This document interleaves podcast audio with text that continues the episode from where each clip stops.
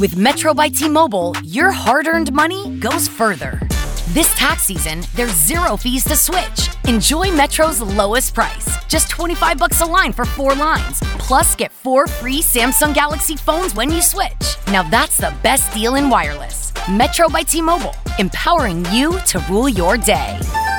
All lines lose promo rate if any deactivates. No fees on select phones. Limit 1 per line with eligible port. Excludes sales tax. Limited time offer. Additional terms apply. See metrobytmobile.com. This is Liz Colburn, host of Invited. Thanks for checking out the following podcast on Public House Media.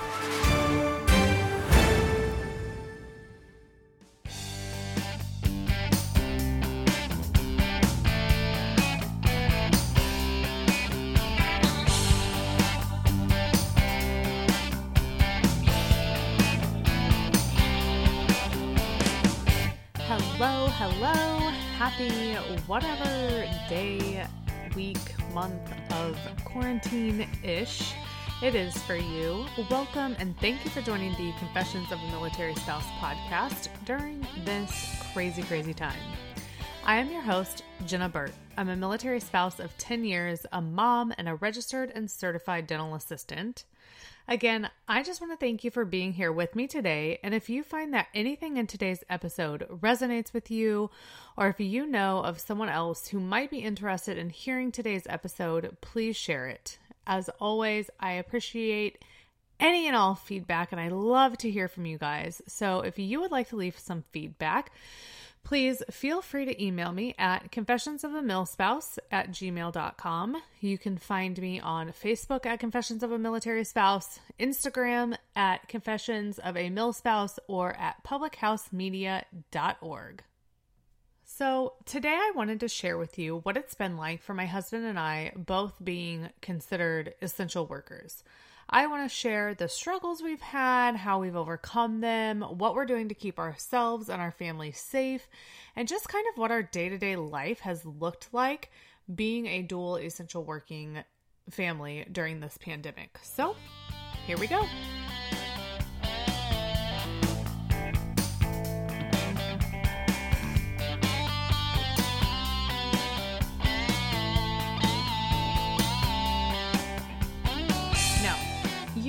May or may not be thinking that it can't be much different since my husband and I both worked full-time to begin with. And to be honest, I thought the same thing before I started back to work full-time this past week. So that's why I wanted to chat about it. The first thing that we noticed that was really different was that we have to wake up much earlier to do our workout, but to also make sure that we're ready to go on time, because since school is out and my daughter's daycare has been closed, I had to make other arrangements for childcare to continue working. Thankfully, my daughter's best friend from school, her mom, who just so happens to work at their school, offered to take Ella in and watch her during this time, which I am beyond thankful for.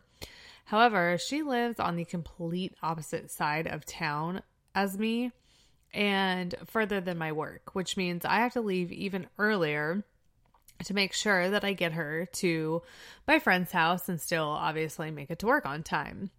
Also, I have to be at work early. And her house is like a 25 to 30 minute drive from mine. When Ella was in school, the time that I have to be at work was when she and my husband were leaving the house to go to school. So now we have to leave the house almost an hour before that, which means Ella obviously has to get up even earlier because she's a 7-year-old kid and it takes her 25 minutes to eat a bowl of cereal. So it's quite a struggle. Then there's the other part, which is getting off of work. So Ella's daycare is super close to my work, which is super nice because it doesn't take me long to get there to pick her up. But obviously she's not going there right now. And because we both work full time, basically get off at the same time, which is late. One of us obviously has to pick Ella up, which is usually me. But supper also needs to be cooked, which is also usually me, because of the amount of time it takes my husband to get home because of quote unquote traffic here, which is nothing. But anyway, and also because a lot of times he will have to work later than I do. And if we were like just to wait for him to get home and cook, it would be bedtime before we were eating. And first of all, that just doesn't work for me. And it definitely doesn't work for us as a family. Oh yeah. And did I mention that there's this distance learning thing? Yeah, there's that. So pretty much every kid is out of school for the remainder of the year physically, but we here in South Carolina are not done with distance learning yet. So they still have schoolwork every single day that has to be done. Thanks be to the sweet baby Jesus. My friend that is watching Ella is a teacher and our daughters are in the same class. So she helps Ella every day with all of her schoolwork. When she's there, but you know, I realize that not everyone is as blessed as I am, to have someone like her to help her with her schoolwork.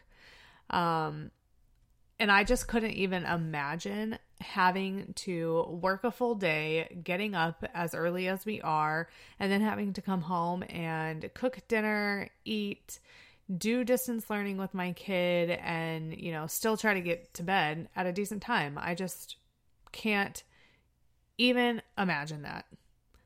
And like I said, not everyone that like has dual essential working parents is lucky enough to have someone that will not only watch their child, but will also help them complete what needs to be completed for them to finish school for the rest of the school year. So I am not lying when I tell you, I cannot tell you how thankful I am for all that she does. Now, let's talk about the fact that my husband is military, obviously, but that I'm also a dental assistant. Did you know that a dental assistant is the third person with the highest possible exposure rate to COVID-19? Well, yes, now you do. Also, did you know that the military breeds diseases like it's their job? Well, now you know that as well. For those of you that don't know, like sicknesses and illnesses and diseases, and I don't even want to know what else, run rampant through the barracks all the time. And I mean all the time. Like it's cool. So how does that make me feel? Well, honestly, it makes me feel a lot of different ways. It makes me worried for our daughter because it seems like she has double the chances of catching this thing since we both work, quote unquote, high risk jobs. It also makes me worried for everyone else that I or my husband come in contact with, like my friend who watches our daughter and her kids, or the elder lady at the grocery store, or my immunocompromised neighbor. You know, the list goes on and on. But then again, I do think there is some overreacting happening. I know, but I do. I know everybody's opinions and views of this are going to be different, but I'm also entitled to mine. You know, I know that this virus is a completely different beast, but I sit here and think about this and want to share this with you. Because it's something that has just kind of made my mind go, So back in March, when all of this COVID stuff had just started happening, I had bronchitis. Ain't nobody got time for that. Anyway, just as I was getting over that, my daughter ended up with influenza A. Now I know for sure that during her contagious period, my husband and I were loving on her and kissing her and hugging her and probably even sharing food and drinks or something of that sort, because we unfortunately were at home for my father-in-law's funeral. Now, we all had our vaccines this year. I have to have mine for work. My husband has to have one because that's what the government tells him. And we do choose to get our daughter vaccinated. And I know some of you won't agree with that, but it's what works for us. So this is what gets me thinking. How is it possible that she got influenza A while having the vaccine, but my husband and I never got it. Well, obviously I understand the way vaccines work, and I understand that they're not always 100%, effective. They protect against certain strands and blah, blah, blah, blah, blah. Like, I get that. But I think that it comes down to immune system. Everyone in our house had the influenza vaccine. We had all been around the same people. We had all had the same stress level. If anything, my husband's was probably more. We had all been eating the same foods, yet our daughter was the only one who got it. So why do I bring this up? Like I said, it's something that kind of makes me go, And because to me, this is kind of what I see COVID like too. I feel like everyone has a 50-50 chance of getting it or not getting it. And I know there are obviously precautions you can take to make the odds of you not getting it a little bit better. But the bottom line is that I think it mostly comes down to your immune system, which makes it that much more scary for the immunocompromised, the elderly, and those with weakened immune systems in general. I personally want to give a shout out to all of the healthcare and other essential workers. Oh my gosh, like the UPS drivers, USPS, FedEx, Amazon, all those people, grocery store workers. I mean, just the list goes on and on, honestly. Like, I have had to deal with some pretty crappy stuff at work and the dental office, so I can only imagine what these people are having to deal with. So shout out to you guys. Working through a pandemic is hard, and it definitely takes a special kind of person. And I definitely feel for the nurses and doctors who are literally face to face with the virus every single day. I mean, swabbing people's noses to see if they have the virus. Me, but also you. The Pharaoh fast forwards his favorite foreign film, Powder Donut. Okay, what's my line? The only line I see here on the script is get options based on your budget with the Name Your Price tool from Progressive. Oh man, that's a tongue twister, huh? I'm sorry, I'm gonna need a few more minutes. Bulbous Walrus, the Bulbous Walrus. The Name Your Price tool, only from Progressive. The owl ran afoul of the comatose coxswain. Progressive Casualty Insurance Company and affiliates. Price and coverage match limited by state law. Like, I can't imagine the stress that comes with a job like that. But I also don't want everybody to forget all of the people who are in the dental field who are now returning back to work and have to potentially face this virus as well. Dental professionals are some of the people at the highest risk because of the aerosols produced during dental procedures. Obviously, we have PPE and things that we are supposed to wear and that we are wearing, but again, it's not 100%. Nothing, I feel like, in this world is 100% guaranteed. And if you know anything about anything, a lot of things, is that enough things for you, can be transmitted through aerosols, which makes the virus especially scary for those of us in the dental field. I've had this conversation with numerous friends of mine that work in the dental field, and we all feel the same way. And I think a lot of people tend to forget about dental professionals and the risks that we have, especially because you can be a carrier for the virus and spreading it without even knowing it. Then, for me, with my husband being active duty military, he's obviously around a bunch of people every single day. He's around Marines with families, single Marines living in the barracks, Marines that have just gotten back from deployment. I mean, the list goes on, and it's a lot. So he definitely has a chance of contracting something from someone at work and then bring it home to either us or someone else he comes in contact with because, of the same reason. He could be contagious, or the people around him could be contagious without even knowing. Now, we have talked about how we have to get everyone up in the house earlier. We've talked about how we're getting home later and eating supper later and then rushing around for bedtime. We've talked about the chances of catching the virus along with how, quote unquote, at risk we are for catching it, given our amazing jobs. Now, I want to talk about the exhaustion that has come along with this. Oh my gosh. When I tell you I'm exhausted, I mean exhausted. Like literally falling asleep at 8 p.m. on the couch with my mouth wide open almost every single night. If you guys don't believe me, reach out to me and I will send you pictures because my husband has plenty. Doing literally the bare minimum at the end of the day because I'm so exhausted and cannot get to bed fast enough. And I'm sure that my husband feels the exact same way. Now, I'm not sure if it's because Thursday is my Friday at work because I don't work on Fridays, whoop, whoop, or if it was the monster that I drank in the afternoon on Thursday.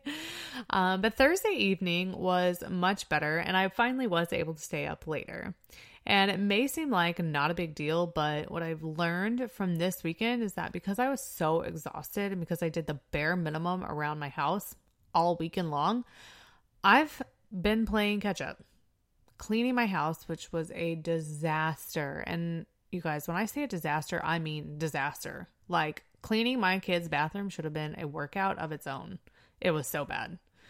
But everything in my house needed to be cleaned from top to bottom, not to mention the loads of laundry we had. Normally, I would use my Fridays as my day to do all of those things because normally my kid's in school and then she goes to aftercare and my husband's working. So I just blare my tunes, clean my house. You know, I got my whole little routine.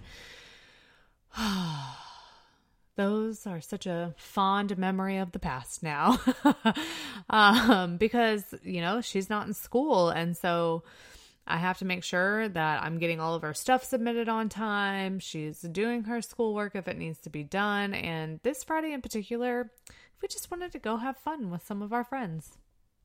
So on top of all of those things, are you guys exhausted just hearing this yet? We have a dog that unfortunately is very old and very sick. So she started getting sick in February and we took her to the vet. We thought she was actually sick because she had been eating the cat poo and cat litter. I know, so gross, right? But this is real life, you guys.